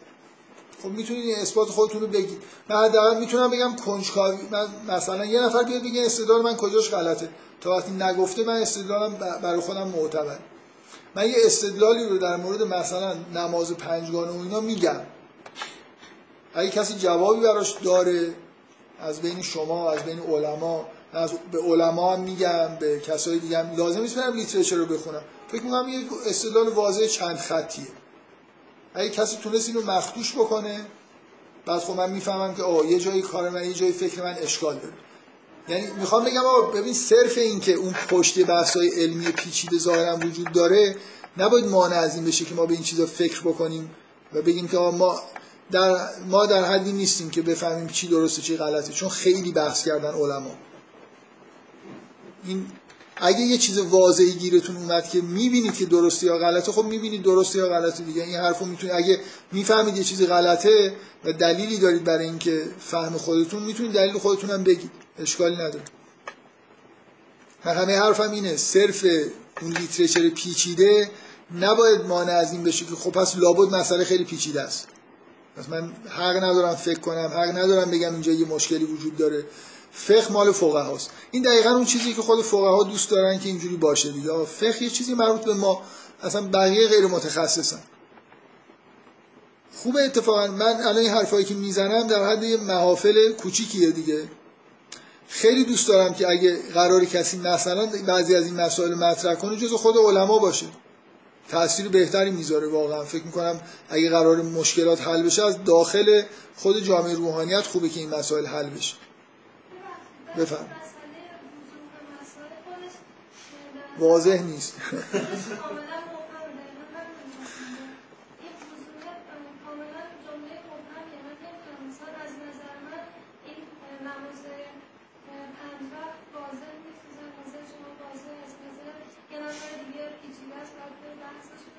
خب باشه اشکال نداره. من میگم اون چیزی که برای شما واضح شده. ممکن شما بگید هیچ کدوم این حرفا برای من واضح نیست. خب واضح نیست دیگه. من میگم اگه یه چیزی برای شما واضحه که غلطه این کلا جوری بگم؟ شما شما یه مکان ببینید ببینید شما یه مکانیزمی باید تو ذهنتون باشه که ما چجوری می‌تونیم عمل بکنیم. که اگر توی یه یهودی هم در جامعه یهود به دنیا اومده بودید مشکلاتی که جامعه یهود داشت روی شما تاثیر زیادی نمیذاشت. الان شما چه من سوالم اینه الان زندگی ایمانی که شما تا حالا کردید پیش, پیش خودتون قضاوت نمی‌خواد به من جواب بدید. اگه شما مسیحی بودید الان با این شیوه برخوردتون با مسائل دینی به تسلیس معتقد بودید یا نبودید؟ طوری باید زندگی کنید تو همین کشور که بتونید ادعا کنید که من طوری زندگی می‌کنم برخوردم با مسائل دینی طوریه که اگه در ایتالیا به دنیا اومده بودم در جوار واتیکان الان به تسلیس معتقد نبودم. یعنی آدمی هستم که یه خورده اگه انحرافی ببینم این آدمایی که به تسلیس معتقدن هیچ کدوم که نمی‌فهمن که تسلیس چیه که. نه نمیگن نه ببین گفتن منظورم در محافل میگن یا نمیگن نه. ببینید یه آدمی تسلیس اصلا چیز قابل فهمی نیست. که یه چیزی ستاس ولی یکی و اینا یه جوری اصلا معلوم نیست چی دارن میگن. خب؟ یا اینکه مثلا خدا همون مسیحه. مسیح خداست دیگه اصلا اومده در نه این جلوه خدا نیست خود خداست. این حرفا بی‌معنیه و هیچ کس هم نمی‌تونه بگه که من اینا رو می‌فهمم و نمی‌فهمم. یعنی خیلی چیز قابل فهم اینجا. اتفاقا خود مسیحی ها معمولا میگن که این چیزای ایمانی قابل فهم نیست. باید ایمان بیارید خب شما اگه تو اون عالم متولد شده بودید در مثلا در عالم مسیحی ایمان می آوردید یا نمی آوردید من میگم همینجا به عنوان مسلمون هم طوری باید زندگی کنید که اگه انحراف سنگینی وجود داره یا انحراف های کوچکتری وجود داره اینا رو بتونید تشخیص بدید. این موضع شما که چون مسائل فقهی تخصصی هن به ما ربطی ما نمی‌تونیم در موردش قضاوت بکنیم یعنی شما هر جا که به دنیا بیاید اگه این موضع رو داشته باشید به نظر من همه انحراف های فقهی موجود توی اون جامعه به شما سرایت می‌کنه با این استدلالتون. بنابراین یه مشکل اینجا وجود داره. من باید بتونم ادعا بکنم که من نباید لازم نیست ادعا بکنم که اگه در عالم مسیحی به دنیا آمده بودم مسلمون می‌شدم. دین حق رو نمی‌دونم میگشتم پیدا می‌کردم. اصلا به نظر من ادعا لازم نیست.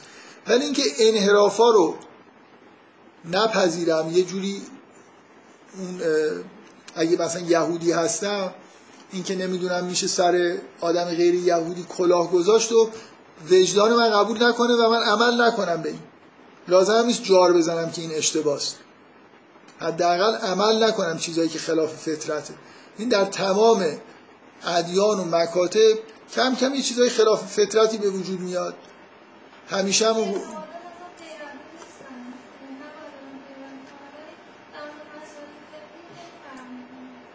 شما در اعتقادات و مسائل فقهی هر دوتاش اگه یه چیزی خیلی بنه مثلا شما قرآن می‌خونید به نظرتون میاد یه چیز دیگه ای نوشته. در فقه یه چیز دیگه ای دارن به شما میگن. خلاص کدوم عمل می‌کنید الان تو اختلافات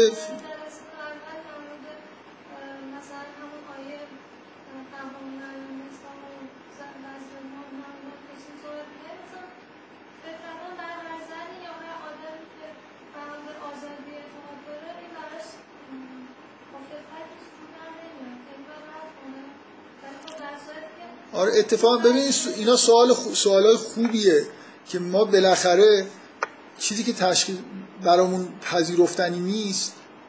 خب یه نفر ممکنه بگه این از فطرت سالم شماست که این پذیرفتنی نیست برای شما یا به دلیل عدم سلامت شماست که یه حکم فقهی براتون پذیرفتنی هست یا نیست.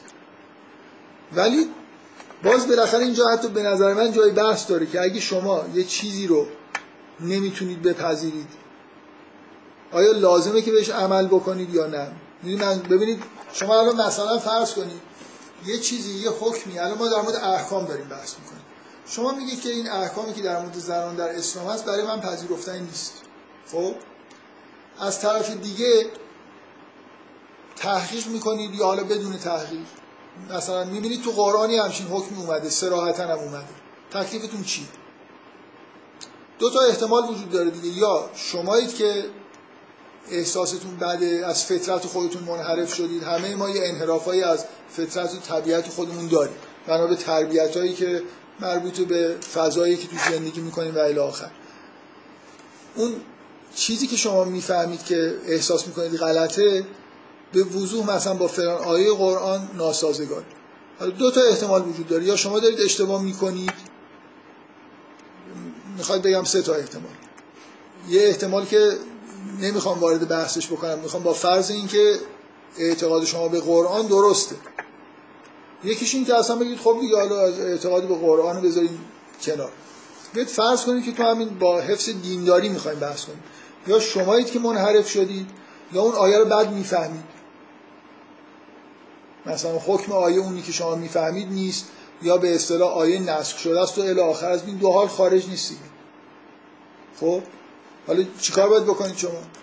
خب من چیکار می‌کنم؟ من اگه یه جایی به نظرم برسه یه حکمی خلاف عقل و فطرت منه بسته به اینکه چقدر خلاف عقل و فطرت منه و چقدر اون حکم واضحه که جز احکام اسلامه برای خودم قضاوت می‌کنم. اگه حکم صد درصد درسته هیچ من می‌خونم عین آیه قرآنه هیچ شکی هم توش نیست. خب میگم پس من احتمالا به احتمال زیاد منم تو مشکل دارم. اگه نه من به وضوح خیلی کاملی یه چیزی رو می‌بینم که غلط آیه قرآنم تعویل پذیره یعنی چندان واضح نیست.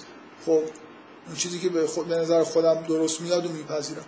کلا ما زندگیمون اینجوریه دیگه. یه جاهایی تعارضایی توی مثلا بین چیزی که خودم می‌فهمم و چیزی که توی از دین می‌فهمم.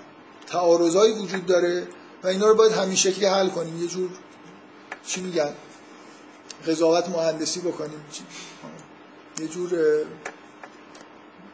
اینکه کدوم کف سنگین تره به همون سمت متمایل بشیم.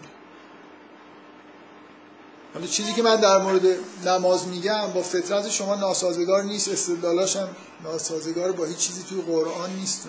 نمی‌دونم. من کلا از اینکه مقاومت خودتون نشون می‌دید جدا دارم میگم. یه جور حس خوشحالی دارم چون می‌دونم مقاومت خیلی شدید وجود داره و به این راحتی نیست. من خودم سالها طول کشیده تا خلاصه قبول بکنم که ممکنه روحانیون یه جایی اشتباه بزرگی انجام بدن. یه جوری یعنی چیز پارادوکسیکال دیگه. از یه طرف می‌بینید این آدما آدمای خوبی هن. آدمایی هستن که دانشمندن حد اکثر سعی خودشون هم کردن. چون این پارادوکس حلش سخته که چطور پس این آدما ممکنه اشتباهات بزرگ بکنن بنابراین مقاومت وجود داره. حالا یکیش هم از عملی اینه که اصلا همه چیز به هم میریزه اگه این ایرادای بزرگی وجود داشته باشه تو بعضی از احکام.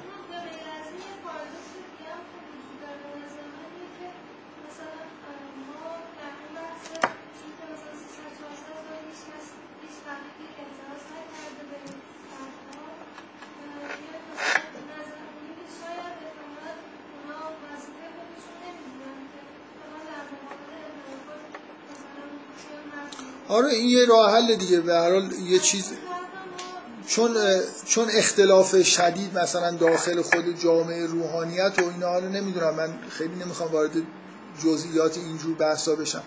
به هر دلیلی ممکنه یه نفر تشخیص بده که الان وقت اعتراض کردن نیست. من یه, من یه آقای بروجردی آدمی که خیلی شهرت به تقوا و علم داره. من یه چیزی ازش نقل کردم که امیدوارم درست باشه. برای مرجعش هم گفتم از کجا دارم نقل می‌کنم. توی این روایت هم احتمال خطا وجود داره دیگه. اگه اون حرفی که به آقای بروجردی منتصب کردن درست باشه به نظر من اون فضا رو شما می‌بینید دیگه. فضای این که ما می‌دونیم یه چیزای غلطه ولی صلاح نمی‌بینیم بگیم. فساد این که بیایم یه همچین حرفایی رو بزنیم سنگین تر از اینی که حالا یه حکم مثلا اینجوری اونجا یه حکم ساده ای بود دیگه حکم مربوط به اینکه حالا مثلا اهل کتاب نجسن یا نیستن. که به نظر میاد حکم من در آوردیه یعنی یه جوری اصلا خیلی منشأش روشن نیست که کی. بله. نسبت به پنج وقت بودن نماز به نظر من ساده است. نمی‌دونم. نظر آثاری که داره مثلا روی زندگی مردم حالا خیلی از مردم در طول عمرشون اهل کتاب نمی‌بینن اصلا. حالا ولی همشون نماز دارن می‌خونن. اصلا این سه, بار از آن گفتن کشور ما رو از همین کشور اسلامی جدا کرده. یعنی به نظر من چیز دیگه یعنی الان من یه سنی باشم به بچم بخوام بگم آقا شیعیان اهل بدعتن و مسلمون نیستن و این حرفا خیلی راحته.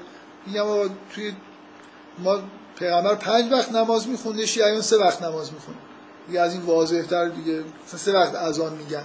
کشورشون اصلا کشور جز مسلمان ها نیستن. این وهابی ها میگن که ما جز یهودی ها هستیم. یهودی هم سه وقت نمازشون می‌خونن شاید از این وجهش شباهت داریم به یهودی ها. من یه نکات اینا مقدمه بحث من بود در مورد اینکه چرا مقاومت وجود داره و این مقاومت ها رو چجوری میشه. یه راهش اینه که از اون پارادوکس رو سعی کنیم حل کنیم. الان این یه راه حل که خب این آدمای با تقوای اون تو همشون می‌فهمن که یه چیزایی غلطه و نمیگن.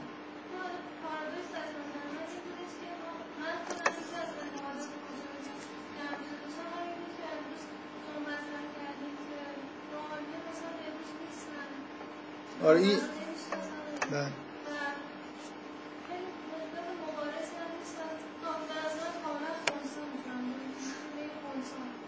آره.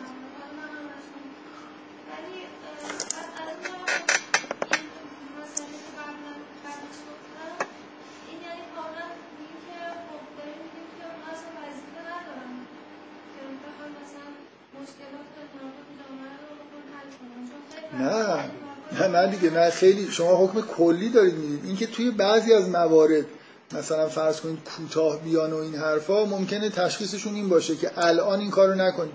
ولی مثلا اینکه بریم دنیا رو بفهمیم سعی کنیم که فتواهای درست بدیم و این حرفا که من فکر نمی کنم سعی خودشون می‌کنن. من میگم یه جاهایی یه چیزای انحرافای جا افتاده ای ممکنه وجود داشته باشه. خیلی بدیهی هم هست که مثلا مشکل فرض کنید یه همچین چیزایی هست. حالا یه روحانی بیاد شلوغش بکنه مثلا داد و فریاد که این مسلمانی نیست و این حرفا. خب به آقای بروجردی اگه مثلا میومد می‌گفت که یه دفعه پنج وقت اذان بگید در گل دسته های مساجد چقدر اولا می‌تونه مطمئن باشه که عمل میشه؟ یه همچین چیزی که داره میگه یا خودش ضایع میشه؟ یعنی می‌خوام بگم این اهرمای قدرتی که یه روحانی داره برای اینکه یه حرفی بزنه و نتیجه مثبت بگیره. شما یه حکم فقهی رو حتما شنیدید. میگن امر به معروف نهی از منکر وقتی واجبه که احتمال اثر بدید. اومدیم شما اون بالا نشستید و می‌دونید که الان آقای بروجردی می‌دونه که مثلا فرض کنید رقبایی در روحانیت هستن که با ایشون مشکل دارن و با مرجعیت ایشون هم مشکل دارن. و اگه ایشون یه همچین حرفی بزنه اینو دستاویز می‌کنن که اصلا مرجعیت ایشونو ببرن زیر سوال. مثلا دارم میگم و ترجیح بده که حالا فعلا من یه چیزای دیگه ای رو اصلاح کنم. آقای بروجردی خیلی کارهای مثبت داشت انجام می‌داد. اینکه همه این کارهایی که دارم می‌کنم نظام حوزه رو اصلاح کرده روابط بین روحانیت با سیاست رو خیلی خوب به نظر من تنظیم کرده بود. خیلی کارهای مفید داشت انجام می‌داد. یا تمام این فکر می‌کنم اونو باز با اطمینان نمی‌تونم بگم فکر می‌کنم همه اعزام به خارج هایی که از حوزه علمی قوم صورت گرفت که نوابق خودشون تو رشته های مختلف فرستادن و تشویق کردن که برن دانشگاه و حتی خارج از کشور. علوم جدید یاد بگیرن این از زمان های بروجردی شروع شد. یه آدمیه یه دید خیلی وسیعی داره خیلی کارا داره می‌کنه. حالا یه, یه نفر اومده بهش میگه آقای مسئله نجاست اهل کتاب رو حل کن. های بروجردی میگه ول کن حالا اینو بذار. این که مثلا این آدما برن خارج برگردن حوزه علمی متحول بشه. 50 سال دیگه همه با یک صدا مثلا بگن آقا این مسئله خرافاته. نه اینکه من بیام الان از مرجعیت خودم استفاده بکنم بخوام یه مشکل فقهی رو حل کنم. می‌خوام بگم یعنی یه وجه معقولی شما می‌تونید برای این رفتارهای این شکلی در نظر بگیرید. ولی اتفاقا آقای بروجردی حرفش این نبود که ما کوتاه بگیم توی درک صحیح مسائل فقهی. مردم میفرستاد فلسفه بخونن اقتصاد بخونن حقوق بخونن. و همین مثلا آقای روحانی که الان رئیس جمهور شده رفته دانشگاه حقوق خونده رفته نمی‌دونم دکترای حقوق فلان جا گرفته. این فضای این شکلی که آدما برن با من تا اونجا که می‌دونم از زمان های بروجردی تو حوزه این ف... حوزه علمی قوم این فضا به وجود هنوز شاید تو نجف نباشه. یعنی نجف چیز نداشته باشه من نمی‌دونم که آدما رو صادر بکنه برن علوم دیگه یاد بگیرن. این روندی که از زمان های بروجردی شروع شده از بعد انقلاب خیلی خیلی شدیدتر ادامه پیدا کرده. یعنی الان واقعا لاغت توی قشری از افرادی که تو حوزه علمیه هستن این گرایش به اینکه علوم جدید یاد بگیرن خیلی شدیده. خب اینا نکات مثبتی آدم می‌تونه بگه الان یه روحانی مثلا بزرگی در حوزه خیلی چیزا رو می‌دونه ولی نمیگه فکر مثلا ایدهش این باشه که این جنبش هایی که به وجود اومده خود به خود مسائل رو حل می‌کنه. بدون اینکه بخوایم انقلاب را بندازیم و همه چیز رو زیر سوال ببریم و ایمان مردم ضعیف بشه در اصل اینکه یه نفر میگه این حکم غلطه یکی میگه این حکم درسته و این حرفا. میشه توجیه کرد دیگه. حالا بالاخره دلایل موجهی وجود داره که بعضیا این چیزایی رو می‌فهمن و نمیگن. من قرارم این بود که بحثایی در انتقاد از عملکرد روحانیت بکنم که این جلسه قبل یه چیزایی گفتم که از این جایی شروع کردم که خب بحث برانگیزترین جاست. اونم اینی که حتی در استخراج احکام نقایصی وجود داره. و می‌تونستم از این جایی شروع بکنم که خیلی بحث برانگیز نباشه یعنی وضوح داشته باشه نقص عمل کرد ولی فکر می‌کنم که چون اونجا مهمه اصلا نوشتمم ترتیبش اینجوری نبود. اومدم سر جلسه به نظرم اومد که اون نکته که از همه یه جورایی شاید ددتره رو اول بگم. خب این بحث مربوط به شیرین مربوط روحانیت رو ادامه بدیم دیگه. من حداقل یه 7 تا نکته قابل بحث دارم که دوست دارم در موردش صحبت کنم. خب هیچ کدوم نکاتش هم پنج دقیقه نیست. بذاریم من جلسه آینده سعی می‌کنم این بحث رو جمع بکنم. قرار بود یه جلسه باشه سه جلسه اشکال نداره.